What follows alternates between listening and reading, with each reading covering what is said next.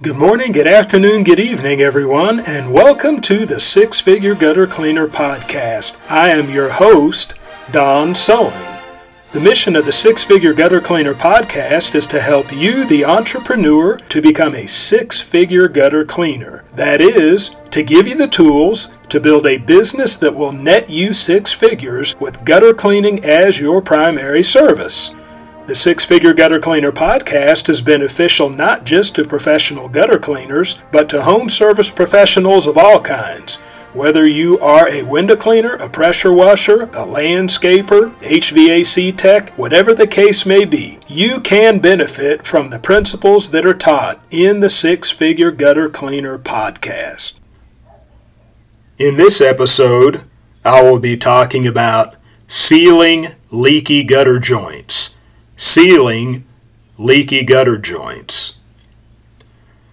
Now, when talking about sealing leaky gutter joints, this is something you can do as an added value service is you can seal leaky gutter joints and you can charge per joint. Now, also, there is a, you all have heard me talk about how I subcontracted for a national gutter protection company for three years.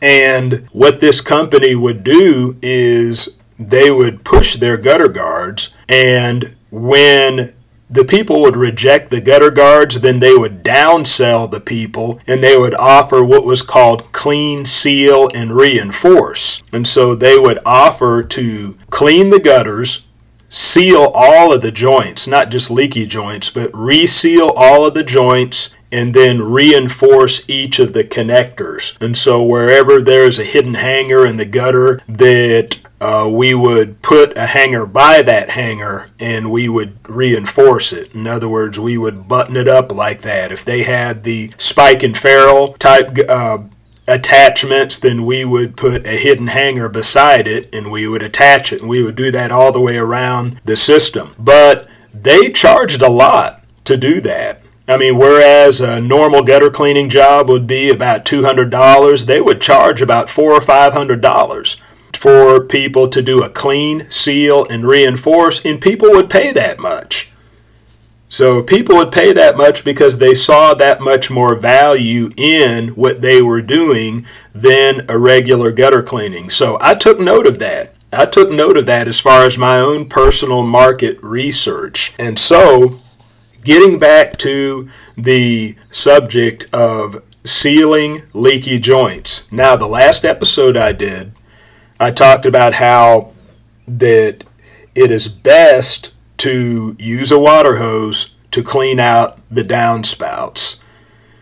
And I explained my reasons why I believe that because, as I said, I know not all of you all do that. I know some of you all use blowers to do it, but I explained why I believe that using a water hose is better. But if I could even back it up a little further and say why I believe it's best to rinse the gutters with water. That by rinsing the gutters with water, not only do you have a much better look for your before and after pictures, but it allows you to identify leaky joints.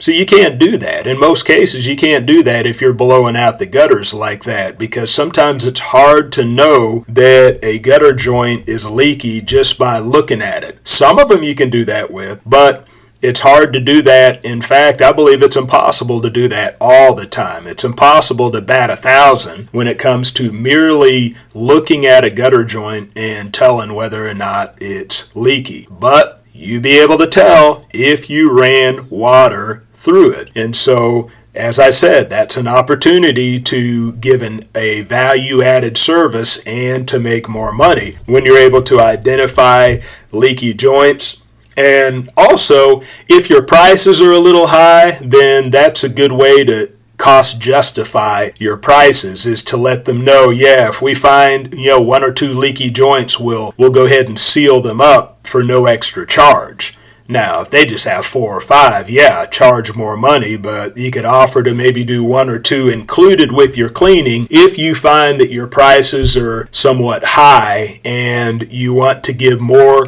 perceived value to the customer. so that they would be more likely to hire you. But when it comes to the leaky joints, as I said, when you rinse the gutters with water, you're able to identify the leaks in the gutter. Now, when you are sealing up the leaky joints, and what I use for that, I use the typical stuff that they sell at the gutter supply places. We have a place called ABC Supply here in the Kansas City metro area. I believe at least they're regional. I don't know if they're national, but any major gutter supply company, they should be able to have a gutter sealant that's acceptable. The kind I use is the GeoCel. It's called GeoCel, G E O G E O C E L, and it's a professional grade gutter sealant. I wouldn't use the stuff that you get at the big box stores, all right, the hardware stores. I wouldn't use that stuff. I would use the stuff they get at the stuff that they sell at the gutter supply houses. But anyway, when you are sealing up leaky joints, you have to be careful because it's not just a matter of plopping down the gutter sealant and then going on about your way. I remember when I was subcontracting for a big corporate that what they taught us was to basically use a whole tube of gutter seal in order to uh, cover a joint. Now, I don't believe that. Now, I don't believe that's a sound practice. All right, what I do when I seal a gutter joint is I'll put enough sealant down, but I'll use a popsicle stick in order to spread it out. Because see, when you when you spread it out, there's no air pockets, there's no places where the water can seep in and under and all of that. And on top of doing that, what you have to be careful of now, I realize that this is a podcast and I don't have a visual aid, but I believe I can. Uh, I believe I can describe it to you just with my words here. That on some gutter joints, you'll see that the old sealant is somewhat loose.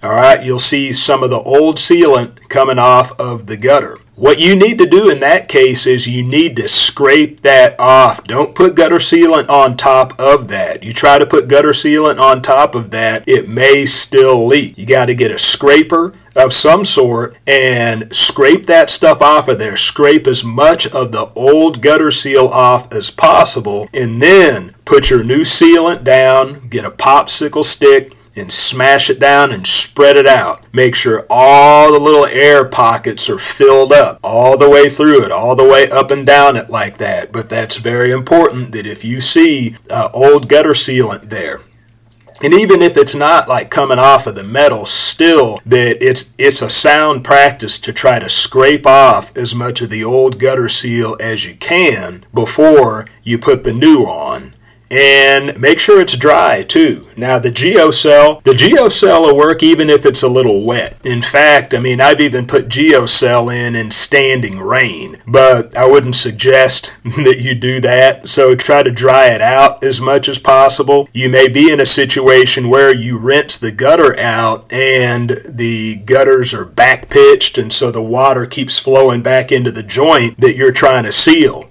What you do in that case is you got to get some towels and put them on each side of the joint so that no water's getting in at the time that you're sealing it. As I said, GeoCel it strong enough that you can seal it and then you can remove your towels and the water comes on top of it and it's not going to hurt it like that. But you may have to do that also. You may have to put towels in the gutter by the joint and make sure that just to block off any water that could flow onto it while you're working on it. And then that way you have a dry surface to work on when you're spreading the gutter seal.